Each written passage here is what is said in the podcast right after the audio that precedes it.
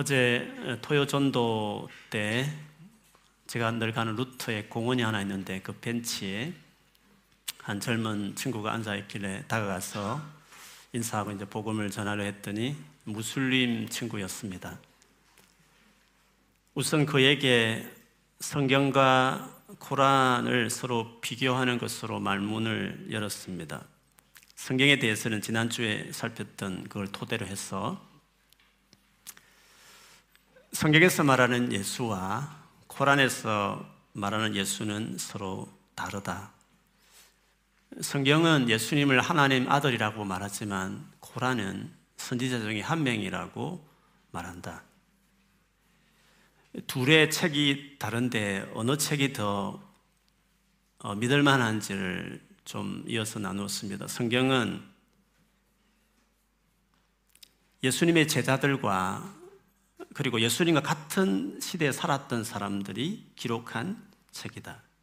그렇기 때문에 성경책에 기록한 그 내용이 사실인지 아닌지를 판단할 수 있는 생존자들이 다 살아 있었다. 그러나 코란은 무하마드가 AD 610년부터 23년간의 신의 계시를 받아서 기록한 책이니까 그럴 수가 없었다. 만일에 일반인들이 볼 때에 어느 책이 더 예수에 대해서 정확하게 기록한 책이라고 말할 수 있을까? 이어서 예수님의 그 은혜, 복음의 진수인 그 하나님 은혜에 대해서 어, 이어서 나누었습니다. 세상에 많은 종교들이 있지만 한 가지 공통점이 하나 있다. 바로 사람이 선행을 행해야 구원을 받고 천국이든지 하나님이든지 갈 수 있다고들 말한다. 그러나 성경은 다르게 말한다. 우리가 아무리 선행을 한다 하더라도 완전하신 하나님의 기준에는 도달하는 것이 불가능하다. 그렇기 때문에 이 문제를 해결할 수 있는 길은 오직 하나님으로부터만 와야 된다. 그래서 하나님께서는 구원자를 보낼 계획을 하셨는데 그러나 우리가 믿기 힘들어하는 의심이 많은 우리들이기 때문에 우리가 믿을 수 있는 많은 증거들을 만들어야 했고 그래서 한 개인에게 모든 메시지를 주기보다도 한 나라 이스라엘 전체를 상대해서 말씀하셨고 메시아를 보낼 것을 예언했다. 그리고 예수께서 드디어 오셔서 스스로 바로 그 예언했던 메시아이며 하나님 아들이라고 선포했다. 그런데 무슬림 분들은 삼일체 하나님을 믿기를 어려워한다. 삼일체 하나님을 믿기 어려워하는 분들에게 꼭 묻고 싶은 질문이 하나 있다.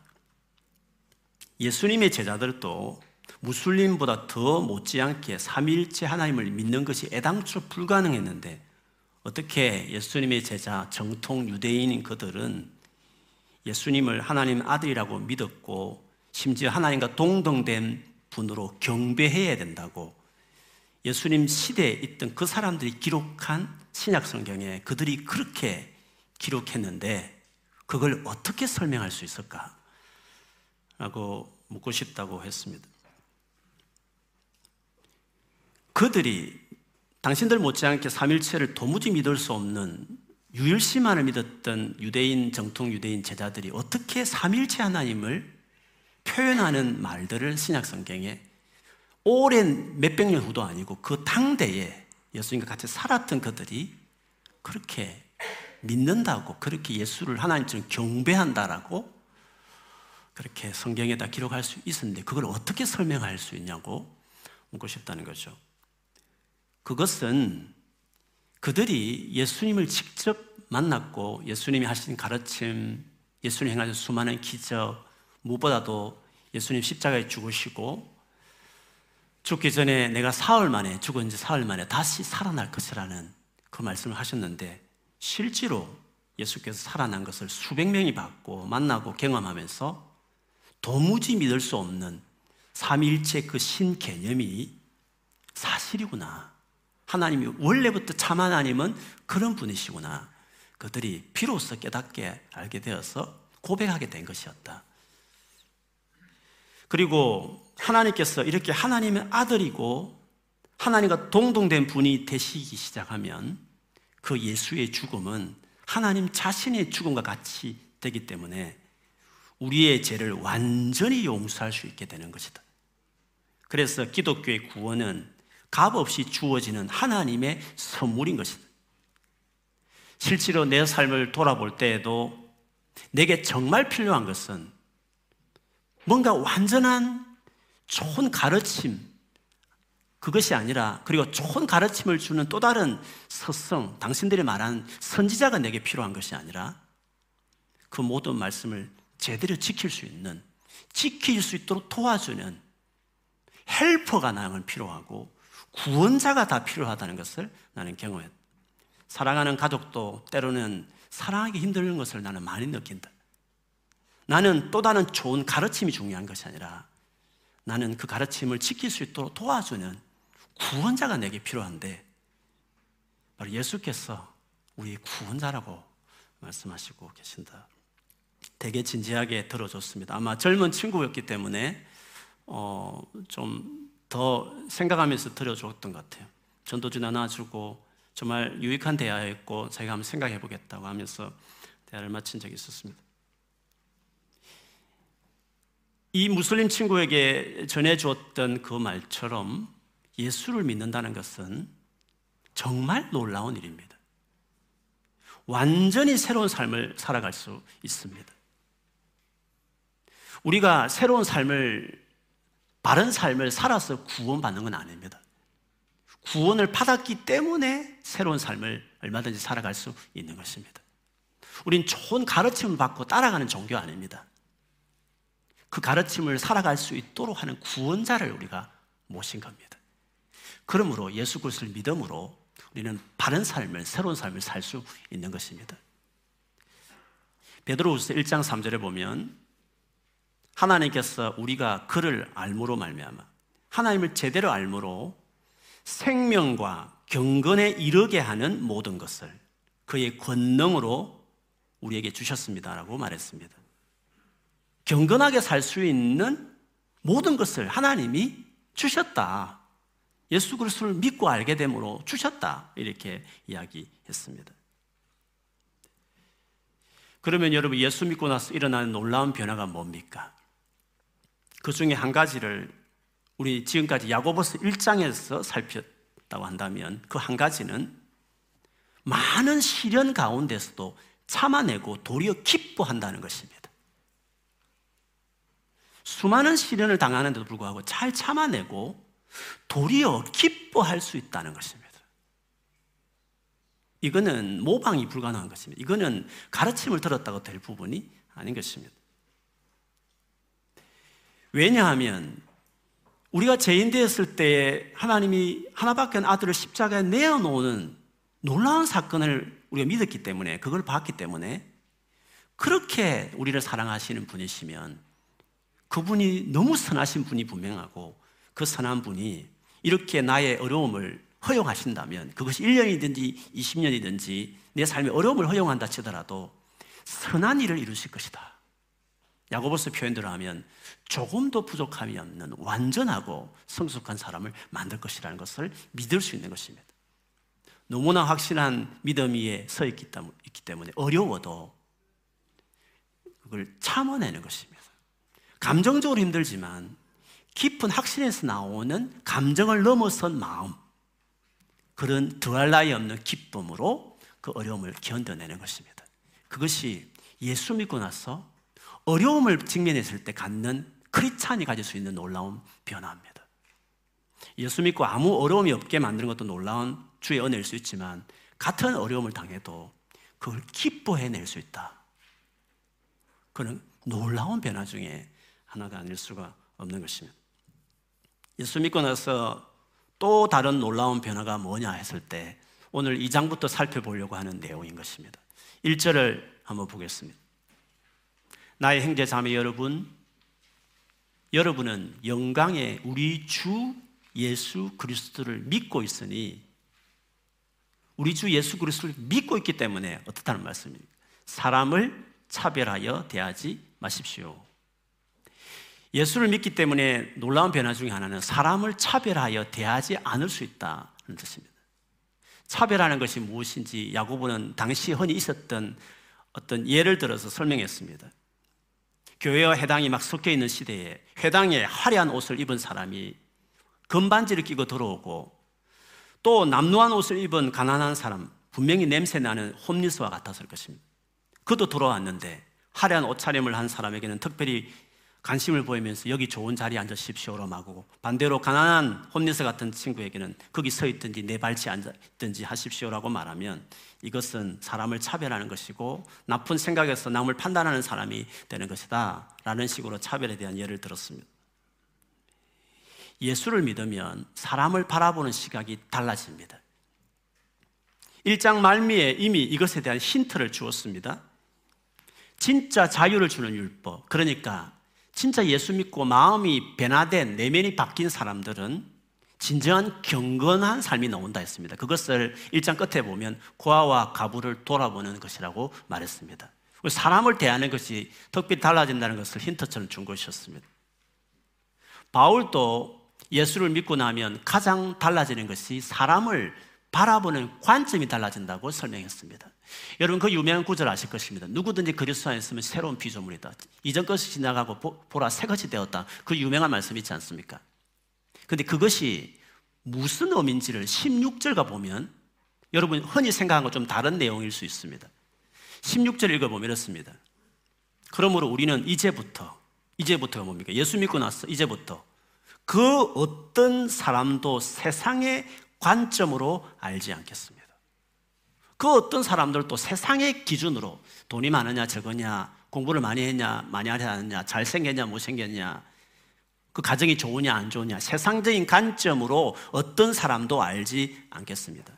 전에 우리가 그리스도에 대해서 예수님에 대해서도 세상의 관점으로 알았지만 이제는 더 이상 그렇게 하지 않겠습니다. 그러므로 누구든지 그리스도 안에 있으면 새로운 창조입니다. 이전 것은 지나갔고 보십시오. 새 것들이 와 있습니다. 했습니다. 예수 믿고 나서 사람을 바라보는 관점이 달라진다라고 이야기하는 것이죠. 그래서 갈라디아서 3장 28절에 복음의 능력을 이렇게 말했습니다. 그리스도 안에서는 예수를 믿으면 유대인이나 그리스도인이나 우리 식으로 하면 흥인이든지 백인이든지 간에 혹은 종이나 자유인이나 노예든지 간에 주인이든지 간에 남자나 여자나 차별이 없습니다. 여러분은 그리스도 예수 안에서 모두 하나입니다 라고 이야기했습니다. 왜 그러면 예수를 믿는 사람들은 사람을 바라보는 관점이 완전히 달라지게 될 수밖에 없나? 그리고 그렇기 때문에 차별하는 것이 왜 잘못된 것인가? 그 이유를 5절부터 마지막 13절까지 설명하는데 그 가지 두 가지 이유로 설명합니다. 먼저 5절부터 7절까지 보면 하나님과 그분의 나라가 어떤 나라인지를 통해서 이것이 잘못이라는 것을 지적하죠. 2장 5절을 보면 이렇습니다. 사랑하는 형제 자매 여러분 들으십시오. 하나님께서는 세상에 가난한 사람을 택하셔서 믿음이 부유한 사람이 되게 하시고 하나님을 사랑하는 이들에게 약속하신 그 나라의 상속자가 되게 하시지 않았습니까? 하나님께서 당신이 그 어마어마한 하나님 나라를 다름 아닌 세상의 가장 가난한 자들에게 상속자로 네 거야 하고 자녀에게 주듯이 주셨다는 것입니다. 영국의 시민권 하나 따기도 이렇게 힘드는데 비교할 수 없는 하나님 나라를 통째로 가질 수 있는 그것을 어떤 조건도 따지지 않고 세상에 가난한 사람들이 믿음만 가지면 그대로 가질 수 있도록 하셨다는 사실을 말하고 있는 것입니다. 하나님은 정말 차별하지 않는 분이시다. 예수만 믿으면 누구나 가질 수 있는 나라로 그들에게 주셨다라고 이야기하고 있습니다. 이런 하나님의 마음을 그대로 가지고 사셨던 분이 그 아들 예수 그리스도셨습니다. 그분께서 이 땅에 하나님 나라를 전파하시면서 그 나라가 어떤 나라인지에 대해서 이 관점으로 사실을 많이 말씀하셨습니다. 마태복음 19장 13절 이하에 보면 어떤 사람이 어린아이를 데리고 와서 예수님께 좀 안고 기도해 주시고 축복해 주시기를 바랬습니다.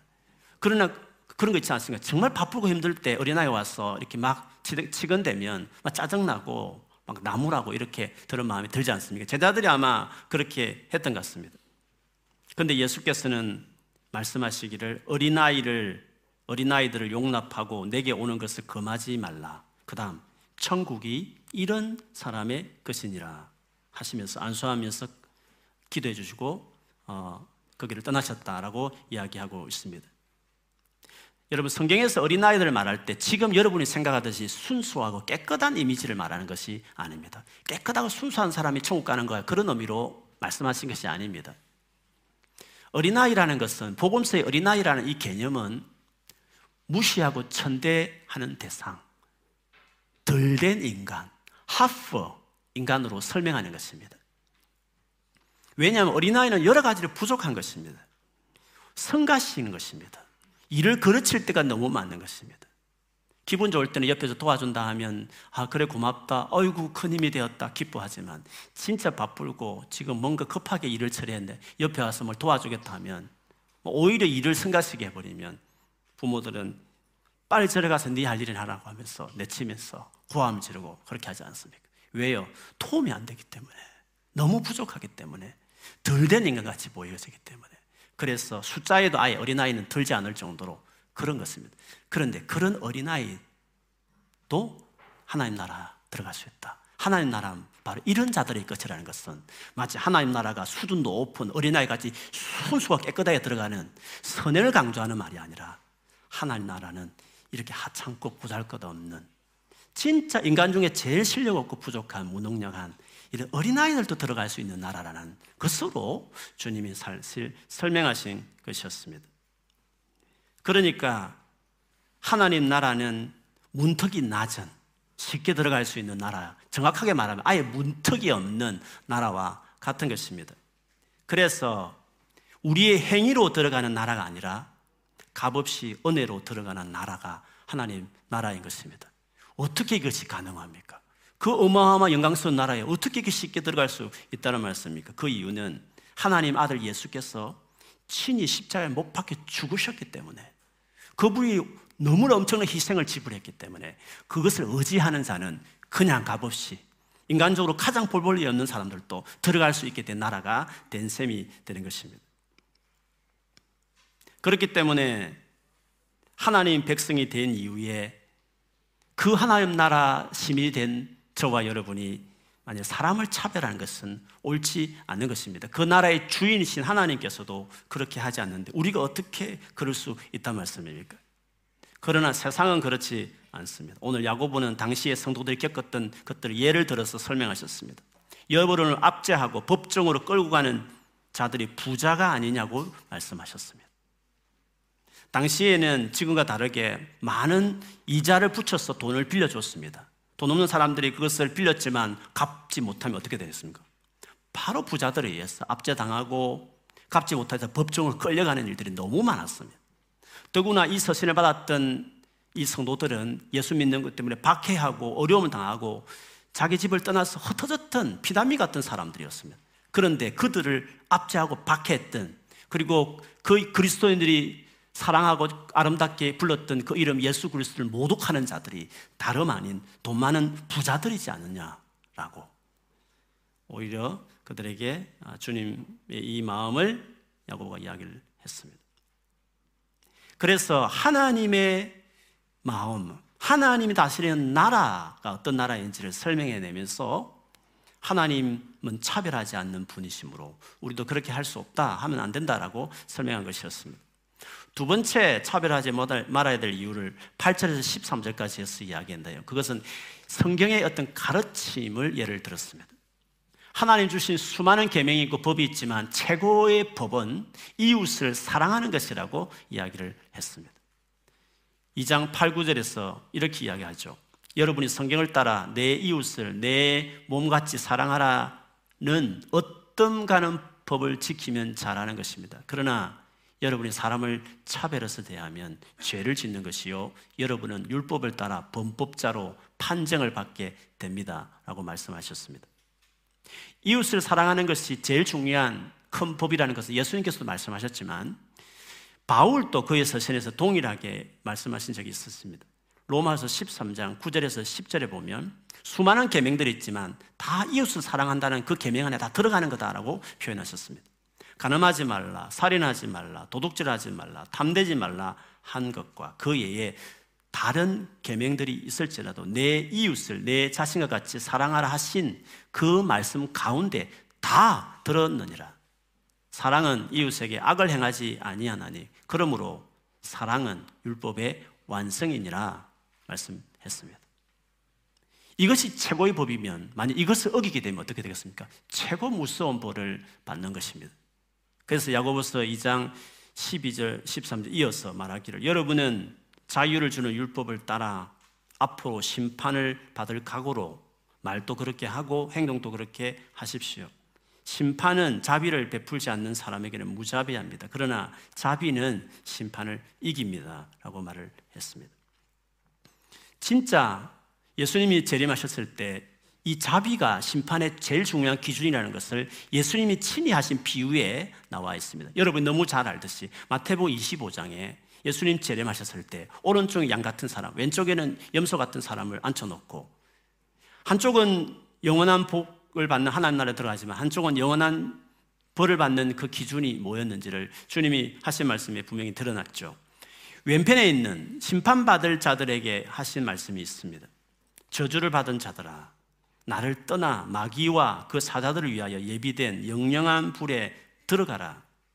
왜 그렇습니까? 내가 줄일 때 너희가 먹을 것을 주지 아니하였고 목마를 때 마시게 하지 아니하였고 나그네 되었을 때 영접하지 아니하였고 헐벗었을 때 옷 입히지 아니하였고 병들었을 때 옥에 갇혔을 때 돌아 돌보지 아니하였느니라 하시니 그들이 말하기를 우리가 언제 주님께 그렇게 안 했습니까? 라고 했더니 뒤에 가보면 내가 진실로 너에게 이르노니 이 지극히 작은 자 하나에게 하지 아니한 것이 곧 내게 하지 아니한 것이라 하시니 그들은 영벌의 의인들은 영생에 들어가리라 하시니라 하고 말씀하셨습니다.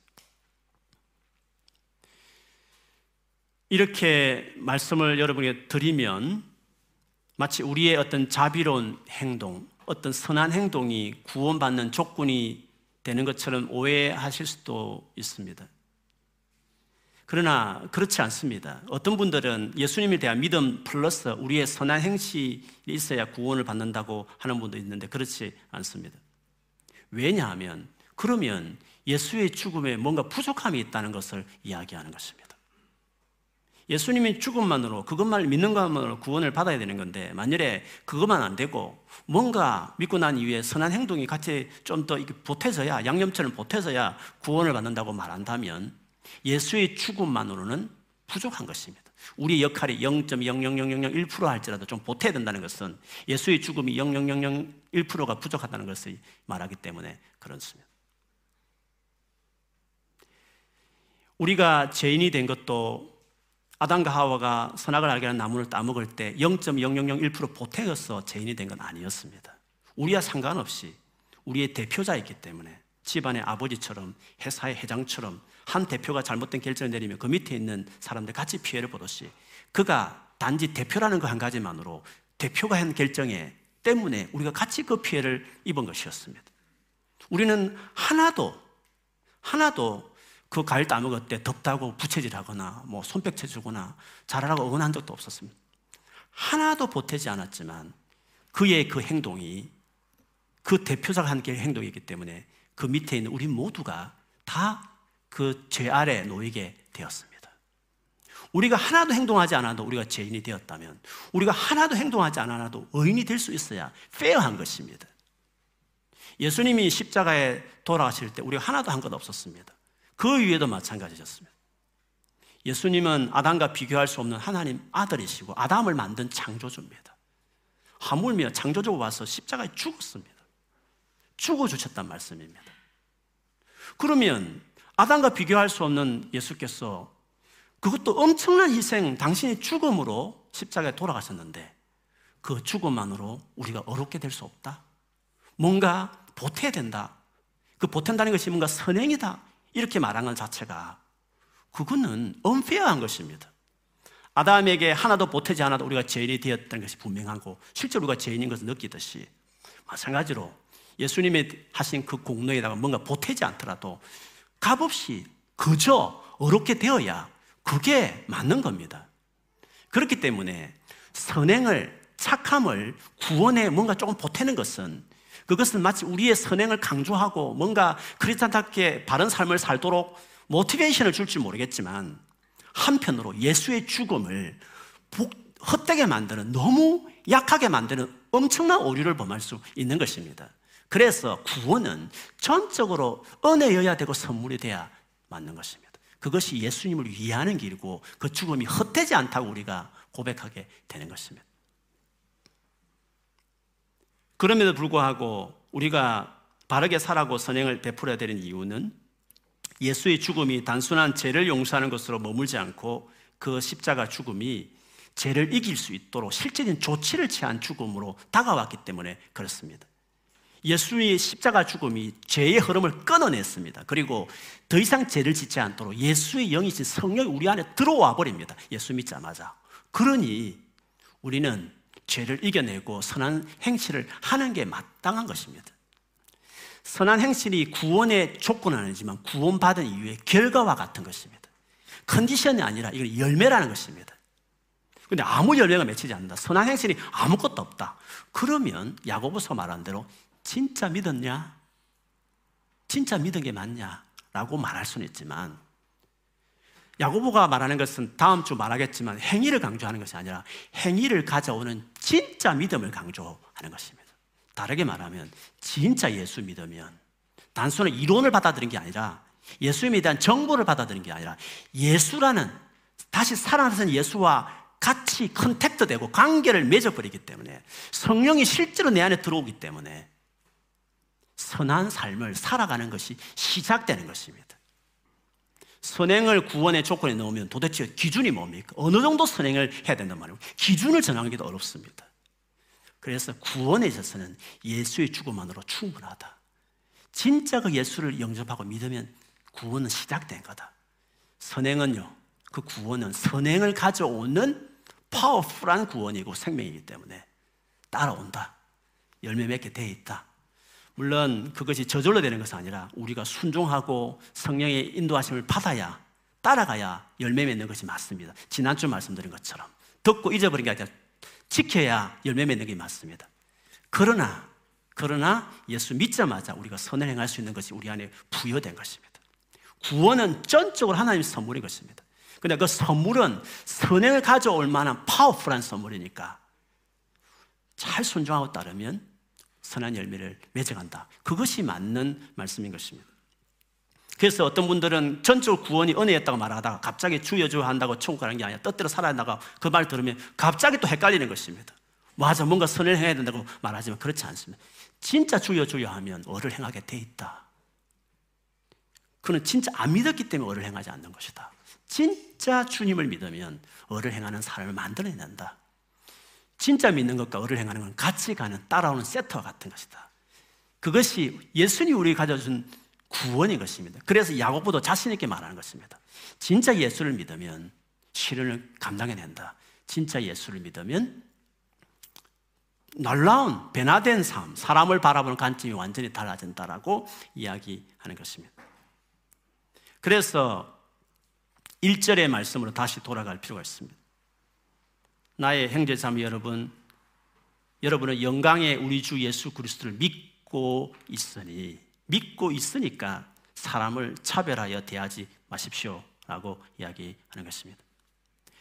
여러분 예수님께서 그의 제자들에게 나를 믿는 제자들이 세상에서 어떻게 살아야 되는지를 정말 잘 요약한 어, 교훈을 모아놓은 책이 있습니다. 그 마태복음 5장부터 7장까지 나오는 소위 말하는 산상순이라는 가르침에 나옵니다. 그 상상순 가르쳐 보면 예수의 제자들이 도대체 어떻게 살아야 되는지 놀라운 삶의 어떤 지침들이 나와 있습니다. 그런데 거기서 놀라운 것은 예수님께서 말씀하시기를 만일에 너희의 삶의 모습이 당시에 가장 어렵게 살기에 노력했던 바리새인과 서기관보다 낫지 않으면 그들보다 더 어렵지 않으면 결탄코 천국에 들어갈 수 없다라고 예수님이 말씀하셨습니다. 맞아. 행위가 있어야 구원받는 거야. 라고 어, 생각할 수도 있을 것입니다. 근데 여러분, 그 산상수훈이 무엇으로 시작되는지를 알아야 됩니다. 여러분, 그 산상수훈이 무엇으로 시작됩니까? 복으로 시작됩니다. 우리가 소위 말하는 여덟 가지 복으로 말하는 것. 복이 뭡니까? 받는 것입니다. 그러니까 진짜 예수를 믿어서 구원의 복을 받았으면 가난하든지 슬픔이 있든지 찌팔피했든지 간에 이 복을 받았으면 이 구원의 복을 받았으면 하나님과 커넥트 되었다면 너는 세상의 소금과 빛이 된다. 그렇게 바르게 살아가려고 하는 어렵게 살아가려고 하는 바리새인과 서기관보다 훨씬 더 어렵게 살게 된다. 그렇게 안 된다? 그러면 예수 믿는 게 아니지. 내 제자가 아니지. 내 제자는 자기 노력으로 어렵게 살아가는 당대의 바리새인과 서기관보다 훨씬 더 나은 어려운 삶으로 나가게 돼 있다. 왜? 내가 준 구원은 놀라운 것이니까. 내가 죽은 복은 놀라운 것이니까. 복으로 시작되는 것입니다.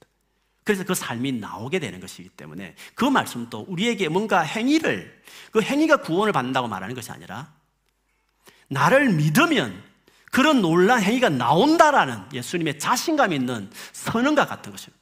내 제자는 반드시 다른 삶을 살게 됐다라고 이야기하는 것이었습니다. 예수님이 유일하게 주신 세 계명이 있었습니다. 내가 너희를 사랑할 것처럼 서로 사랑하라고 말했습니다. 예수님 우리를 얼마나 사랑했습니까? 근데 그처럼 우리가 서로 사랑하고 말씀했습니다. 오늘 어떻게 보면 야고보서 2장도 그 말씀과 비슷한 정신을 가지고 있습니다. 근데 그 말씀을 어떻게 시작합니까? 내가 너희를 사랑한 것처럼 주님이 우리를 먼저 사랑한 사랑이 있었던 것이었습니다. 그러니까 그 사랑의 힘이 서로 사랑할 수 있도록 결국 우리를 만들어 간다라고 이야기하는 것이었습니다. 그렇기 때문에 우리가 세상을 살아가면서 세상과 가장 차이나게 보여줘야 할 모습이 있다고 한다면 같은 어려움 만났을 때 진짜 십자가의 사랑이 분명하면 그 어려움을 참아내고 견뎌낼 뿐만 아니라 오히려 기뻐하는 삶으로 나아가고 진짜 힘들고 어려운 정말 무시할 만한 수많은 기준을 가지고 돈이 많고 적은가 세상의 지위를 가져가면서 사람을 판단하는 기준들을 다 내려놓고 그 크신 어른도 우리하고 엄청난 갭이 있는 그 하나님께서도 그 어린아이 같은 사람들도 자기 나라의 상속자로 불러주셨다면 우리도 역시도 그렇다 여기고 전혀 차별하지 않는 모습으로 차이나는 삶을 살아가게 되는 것입니다. 그렇기 때문에 예수를 믿는다는 것은 놀라운 일인 것입니다. 예수를 믿는다는 것은 너무나 놀라운 일이 아닐 수 없는 것입니다. 만일에 예수님에 대한 확신이 없이 교회를 나온다 하시더라도 잘 하시는 것입니다. 이렇게 와서 예수 그리스도를 믿는 이 믿음이 얼마나 중요한지를 듣는 기, 그것도 기쁜 소식과 같은 것이죠. 아직 다 이해하지 못하더라도 교회 계속 나와서 예수를 알아가시기 바랍니다. 그래서 마침내 그분과 함께 살아가는 사람이 되면 오늘 야고보가 말하는 신약의 많은 본문들이 말하는 것처럼 놀라운 삶을 살아가게 되는 것입니다. 예수 그리스도를 붙잡고 예수 그리스도를 알아가는 여러분 되기를 축복합니다. 그래서 놀라운 삶을 경험하는 우리가 모두가 되기를 주의 이름으로 축원합니다. 아멘.